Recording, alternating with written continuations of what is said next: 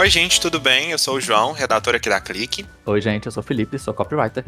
E como prometido, a gente está aqui para entregar o segundo episódio sobre o que é copywriting, dessa vez focado em e-mail marketing. Então já deixo aqui um aviso, se você não ouviu a primeira parte, é importante que você passe pelo episódio anterior primeiro, para poder ouvir entender um pouco mais de contexto, o que é, como usar e algumas dicas que vão ser úteis para você e para sua página e depois voltar nesse episódio aqui, ok? Aí.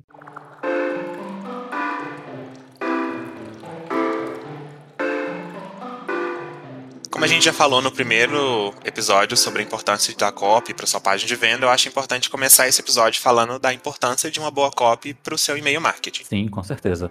Acho que a gente pode pensar de duas formas. É, primeiro, a copy é importante para o seu e-mail porque o seu e-mail é simplesmente o copy. Então, assim, a gente está falando de um texto que vai chegar na caixa de entrada da sua lead e que precisa ter qualidade, precisa ser bem trabalhado e precisa fazer com que ela tome uma ação também. E o outro ponto que é importante quando a gente fala de. É, a, gente fala de, que é importante quando a gente fala da importância da boa copy para e-mail marketing, é porque vamos pensar o seguinte: se a sua lead chegou até você por meio da sua página, e na sua página você arrasou na sua copy, você fez um título maravilhoso, você colocou prova social, você usou gatilho mental, você fez, deixou uma CTA claríssima, a sua lead chegou até, seu, até você por meio dessa página, ela vai esperar que os seus e-mails tenham esse nível de qualidade.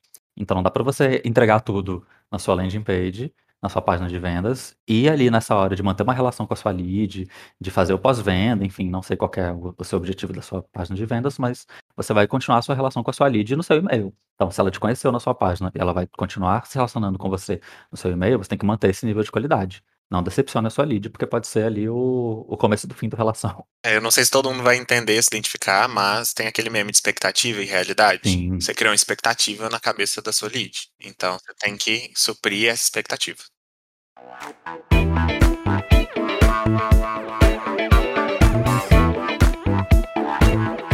E pensando nisso, acho que a gente já pode pular para a parte de dicas. Porque a primeira dica que a gente consegue pensar nisso é justamente a linha de assunto do e-mail. A linha de assunto é importante e você também cria uma expectativa ali que você tem que suprir ao decorrer do seu texto. Então seria legal, seria legal a gente dar algumas dicas agora de como fazer uma linha de assunto legal, que vai ajudar na pessoa clicar e fazer o que ela tem que fazer. Sim, eu falo que a linha de assunto não é a primeira impressão, ela é a segunda, porque a primeira vai ser o remetente, que é a primeira coisa que você olha, né? É quem te enviou esse e-mail. Uhum. Então, assim, dica extra aí, fique atento a essa parte do remetente, se você está assinando, assinando assim, né? Não a assinatura, mas o nome de quem está enviando o e-mail, porque eu não abro e-mail de quem que eu não sei quem é, é igual ligação, né? Eu não atendo ligação de quem eu não conheço então também não vou abrir e-mail de quem eu não conheço. Uhum. Então fica atento nessa parte. Antes de pensar na linha do assunto, dica extra, que não necessariamente tem a ver com copyright, mas fica atento ao, ao remetente. E aí, Uma boa prática. boa prática sempre. E aí uma, né, dicas boas de linha de assunto. A primeira dica que eu posso dar é, não existe fórmula para linha de assunto. É, Basicamente a gente começa por aqui. É, eu, eu entendo essa, essa coisa do tipo, que é uma coisa que a gente repete muito quando a gente tá falando de estratégia de marketing, porque depende muito de quem é seu cliente, depende muito de com quem tá conversando, e é chato, porque às vezes você quer uma dica prática, uma coisa para você colocar em prática. Mas assim, infelizmente, a dica principal que eu tenho é essa, não existe uma fórmula exata de criar o assunto ideal que vai ser clicado. Mas tem algumas práticas que você pode seguir que vão ali indicar um caminho, que vão te levar para um caminho bom.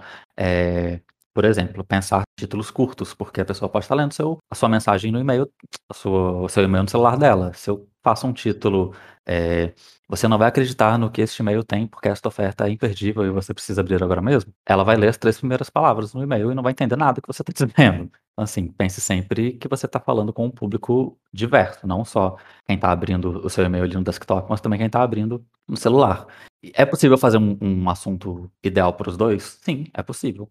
Tem um meio termo, né? Tem um meio termo para isso. Você pode. Você não precisa escrever uma coisa muito grande, você precisa ser objetivo. Você precisa entregar, tipo. É aquilo que a gente já falou antes no episódio anterior, e a gente fala sempre aqui sobre usar gatilhos mentais. Você pode usar um gatilho ali. Você não precisa escrever, tipo, uma frase extensa. Até porque você tem que realmente pensar nas duas modalidades, tanto o desktop quanto o mobile. Sim. E você quer fazer que a pessoa clique. Então, você, a primeira coisa que você tem que pensar na hora de escrever é se a informação tá clara.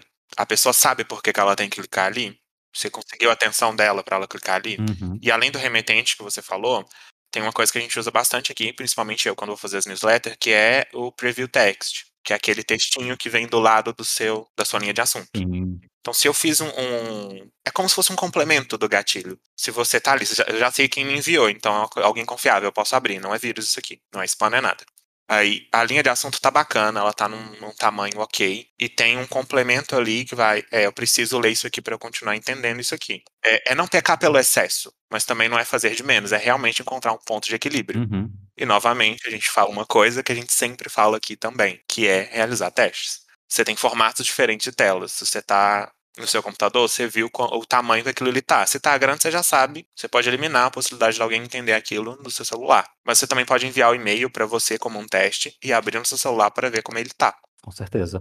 E a, eu não sei, João, eu tenho essa impressão que talvez, não sei se são só os, os e-mails que eu recebo, as listas que eu estou inscrito, mas que as pessoas não usam tanto o preview text, né? Não, não. Eu acho que é, um, é uma coisa bom de usar, né? Tipo, você pode brincar ali com o título e usar como um complemento. Sim. Eu sinto que as pessoas não usam muito, né? Talvez seja uma dica aí pra gente começar a propagar a palavra do preview test. Test, text. Sim, eu acho que é tão necessário, é uma coisa que é...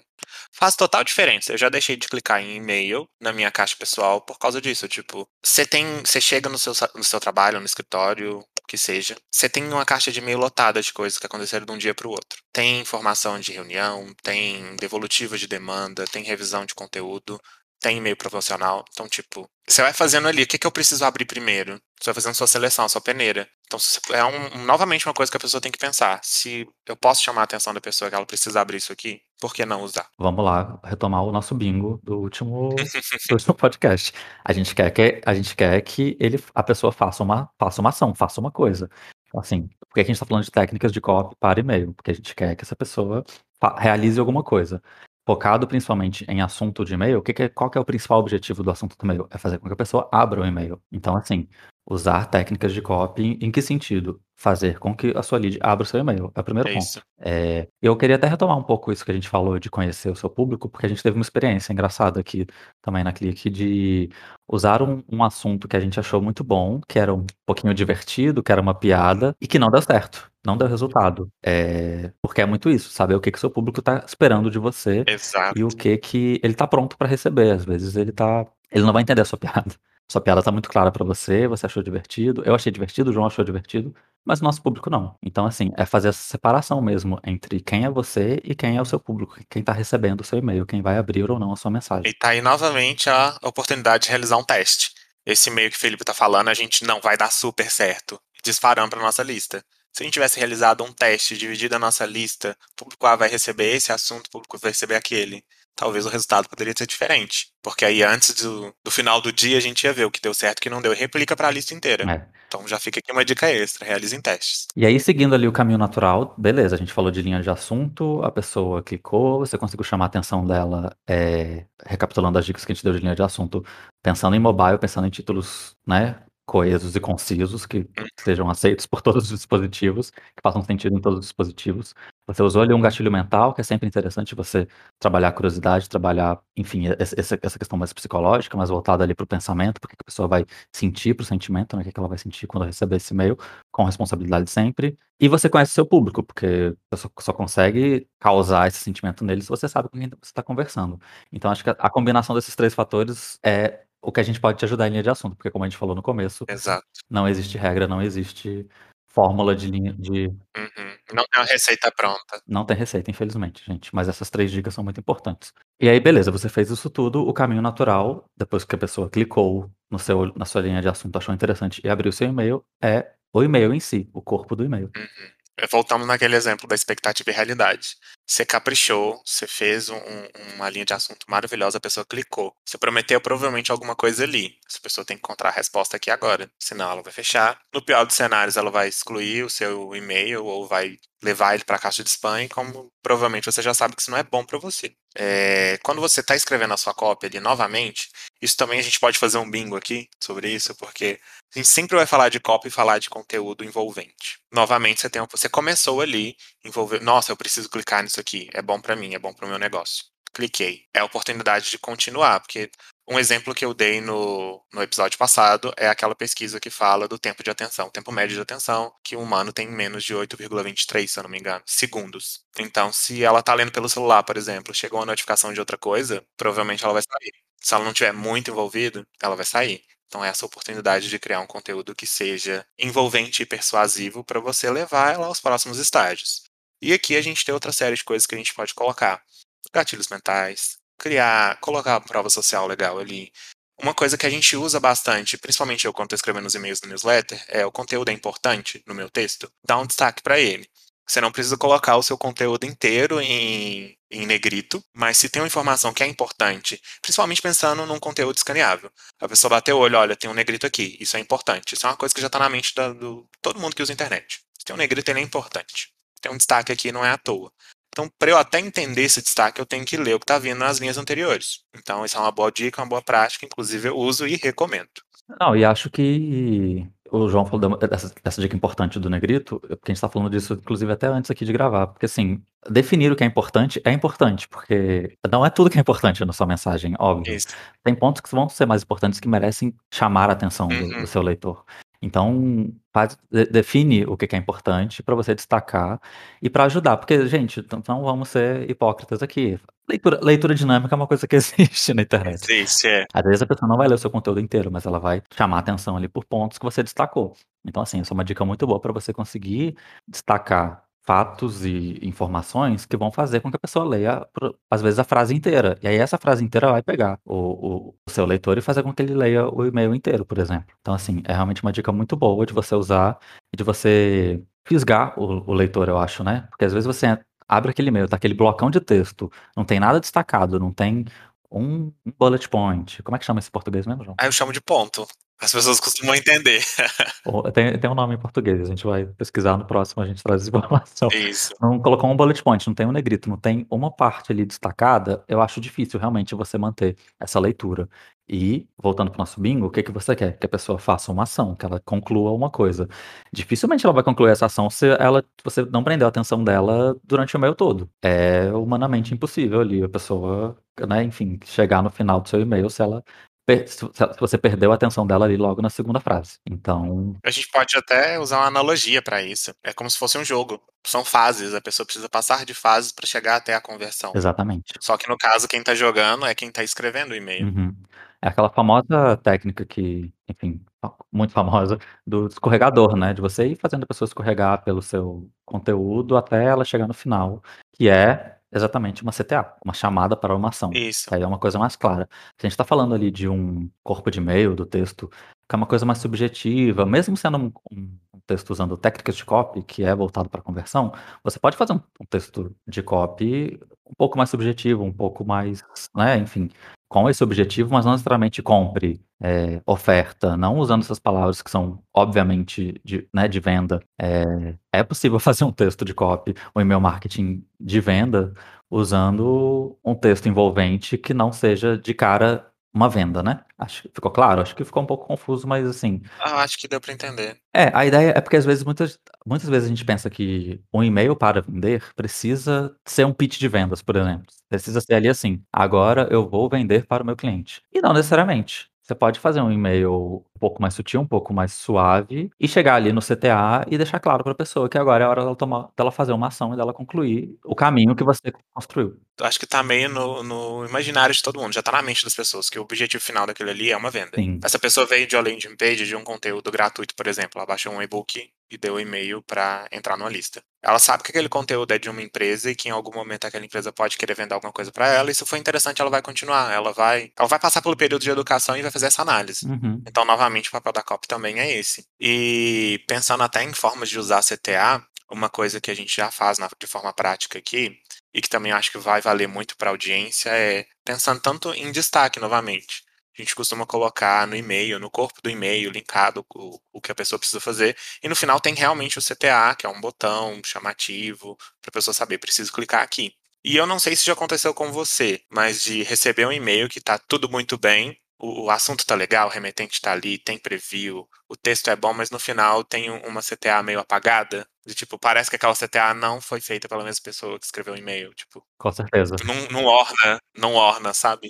Então é uma coisa que a gente Tá destoando, né, não tem a ver com o conteúdo inteiro. Isso, parece que o conteúdo tá extremamente trabalhado. Tudo bem que a gente sabe que clique aqui é uma coisa muito intuitiva e que funciona, mas parece que tá matando às vezes o e-mail quando eu vejo isso. Sim, essa é uma dica muito boa de tentar, eh, ornar a sua CTA com o que você tá escrevendo. Beleza, se você tá fazendo um um um um pitch de vendas que seja, é um e-mail claramente voltado pra vendas, não tem problema você fazer um CTA, eh, enfim, clique aqui para comprar. Aham. Mas se você tá fazendo esse exemplo que eu dei anteriormente, de um texto mais sutil, uma coisa mais suave, e no CTA é clique aqui para comprar, você tá matando tudo que você fez até ali.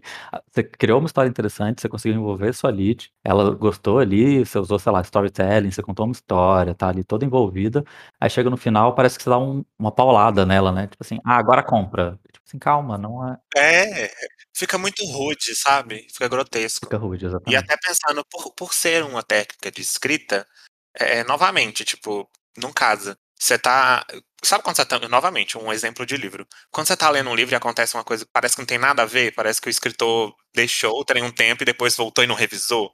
Sim. Parece que, assim, não orna. Você tá comunicando é uma conversa, é sempre uma conversa. Você É. tá comunicando com a pessoa e, tipo, do nada, não faz muito sentido. Então é realmente pensar em formas que ornem com tudo e, novamente, você tá ali numa estrutura. Você tá passando de fase com a lead.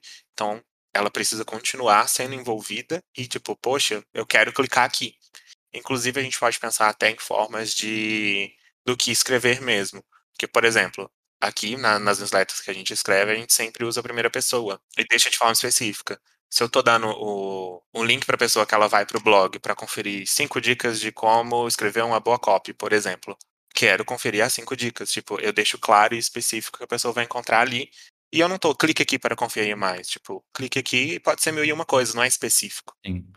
E acho que isso que o João falou leva a gente até talvez pra nossa última dica, que é assim, a gente separou em 3 elementos principais do e-mail, que é o assunto, o corpo, né, o texto em si e a CTA, mas esses 3 esses 3 itens têm que funcionar em conjunto. A gente separou eles pra ficar mais fácil da gente explicar, mas assim, não são coisas separadas, não tem que ser um título dizendo uma coisa, um corpo de assunto dizendo uma coisa e uma CTA falando uma coisa completamente diferente.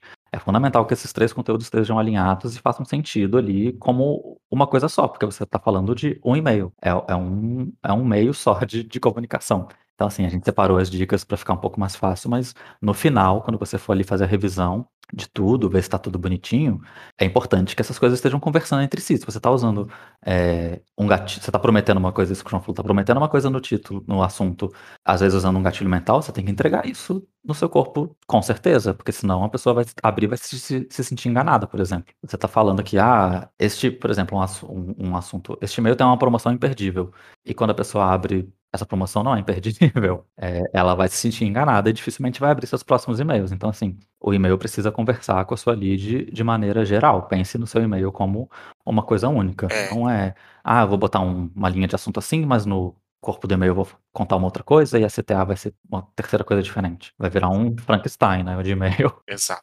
E até pensar que você tá construindo uma relação com alguém que provavelmente acabou de conhecer o seu negócio. Sim. Nas relações humanas e físicas, a gente não se a gente é frustrado, a gente cria um bloqueio. Você não quer que a sua lead tenha um bloqueio com você, porque em algum momento você quer que ela entenda que ela precisa de você e efetue a ação, uma compra no produto ou serviço. Se você tá criando esse bloqueio logo no no momento que vocês deveriam, eh, construir uma relação, você tá fazendo o caminho inverso do que você precisa e de real objetivo mesmo. Se o objetivo é esse, ele tem que ser claro na sua cabeça, se você criou uma expectativa, supra essa expectativa. Sim, não faça sua lead ir pra terapia por sua causa. Exatamente, não vai ser legal. E é isso. É, acho que a gente falou os pontos importantes e acredito que a partir daqui fica mais fácil pra pessoa conseguir construir um e-mail bacana. Sim, com certeza. Espero que as dicas sejam úteis. Espero não, acredito que as dicas são úteis e, eh, se você já coloca elas em práticas ou vai elas em prática e vai ou vai começar a colocar agora depois de escutar a gente, não esquece de contar o que que você achou, se deu resultado, se Isso. tá dando certo, enfim, conta pra gente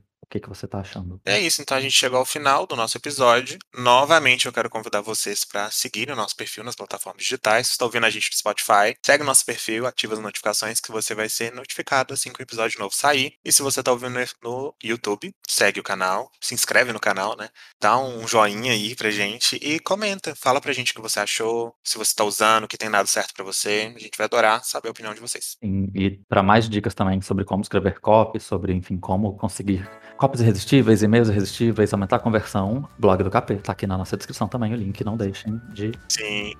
Uma coisa que a gente pode fazer, inclusive, lá no nosso blog está dividido por editoria. A gente pode deixar aqui embaixo na descrição o link da editoria com os artigos de e-mail marketing para o pessoal dar uma olhada. Isso. É isso aí. Confiram. Bacana. Então é isso, a gente vai ficando por aqui. Agradeço todo mundo que ouviu a gente até agora e a gente se encontra no próximo episódio. É isso aí, gente. Até o próximo. Tchau, tchau.